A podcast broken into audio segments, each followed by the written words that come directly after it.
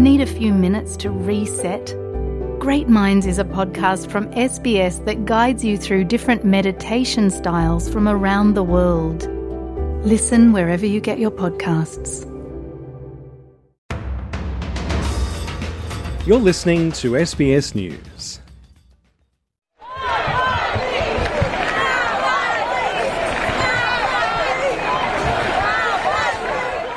Thousands of protesters have chanted Alexei Navalny's name and say they will not forgive Russian authorities for his death as the opposition leader was laid to rest in southeast Moscow.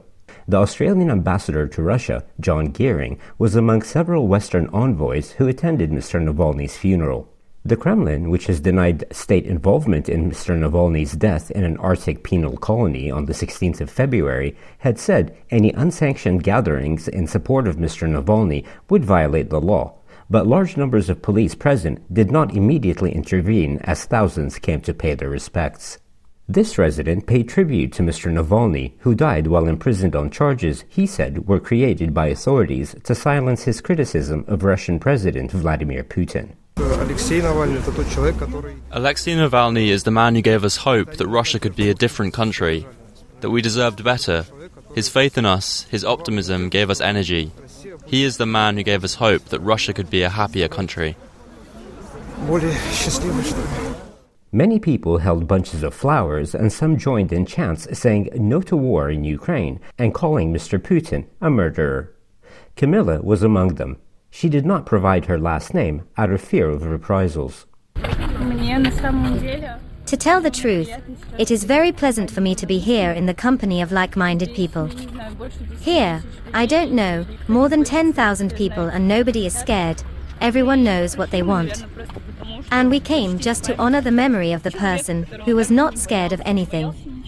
By the way, I massively admire Yulia Navalnaya. I don't know whether it is right to talk about it, but she is a strong person.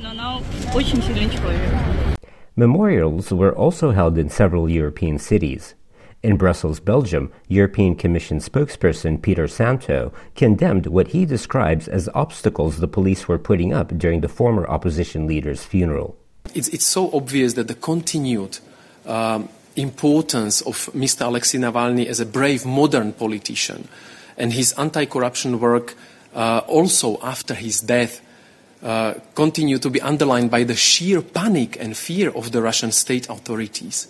Uh, surrounding his funeral, for example, the obstructions they are posing, the obstacles they are putting up, the heavy police presence, uh, not only around the Borisov cemetery, but also around the, the, the underground stations and, and in, in wider area. In Belgrade, in Serbia, people lit candles and laid flowers outside the Russian embassy. Anna Galanova is a Russian citizen, one of thousands who fled Russia for Serbia after Russian forces invaded Ukraine.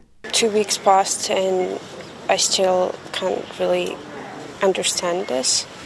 And I don't know, and I, I really wish I were in Moscow now. I even looked the like plane tickets, but it's just impossible uh, probably to just be with people and uh, to be all together. It, it really helps. So here we are, and I'm really glad to see all these people here. And I just miss him dearly, and I would give a lot to just hear hi, it's Navalny once again. In London, a crowd of about a hundred mourners, mainly Russian expatriates, gathered, also outside Russia's embassy. Paulina was among them, speaking of the influence Mr. Navalny had on her life. My political views were formed, I mean, at some point, like by him as well. Obviously, not all, not only, but his figure. It was important for me, so I consider himself being like someone important to me, and I I, I needed a place to grieve. And in Paris, France, dozens gathered to lay flowers and light candles in memory of Mr. Navalny, many expressing sadness and anger over his death, like Ilya Gursky. He deserves more to be like he deserves uh, real funeral, like hero heroes funerals. And uh, there are a lot of friends in Russia. My friends, they they couldn't come to Moscow. They are too afraid I'd say, and because like nobody knew what would happen today. Russian rights monitoring group OVD Info says police have arrested at least 128 people attending tributes to Mr. Navalny in 19 cities across Russia. Essam Al Ghalib, SBS News.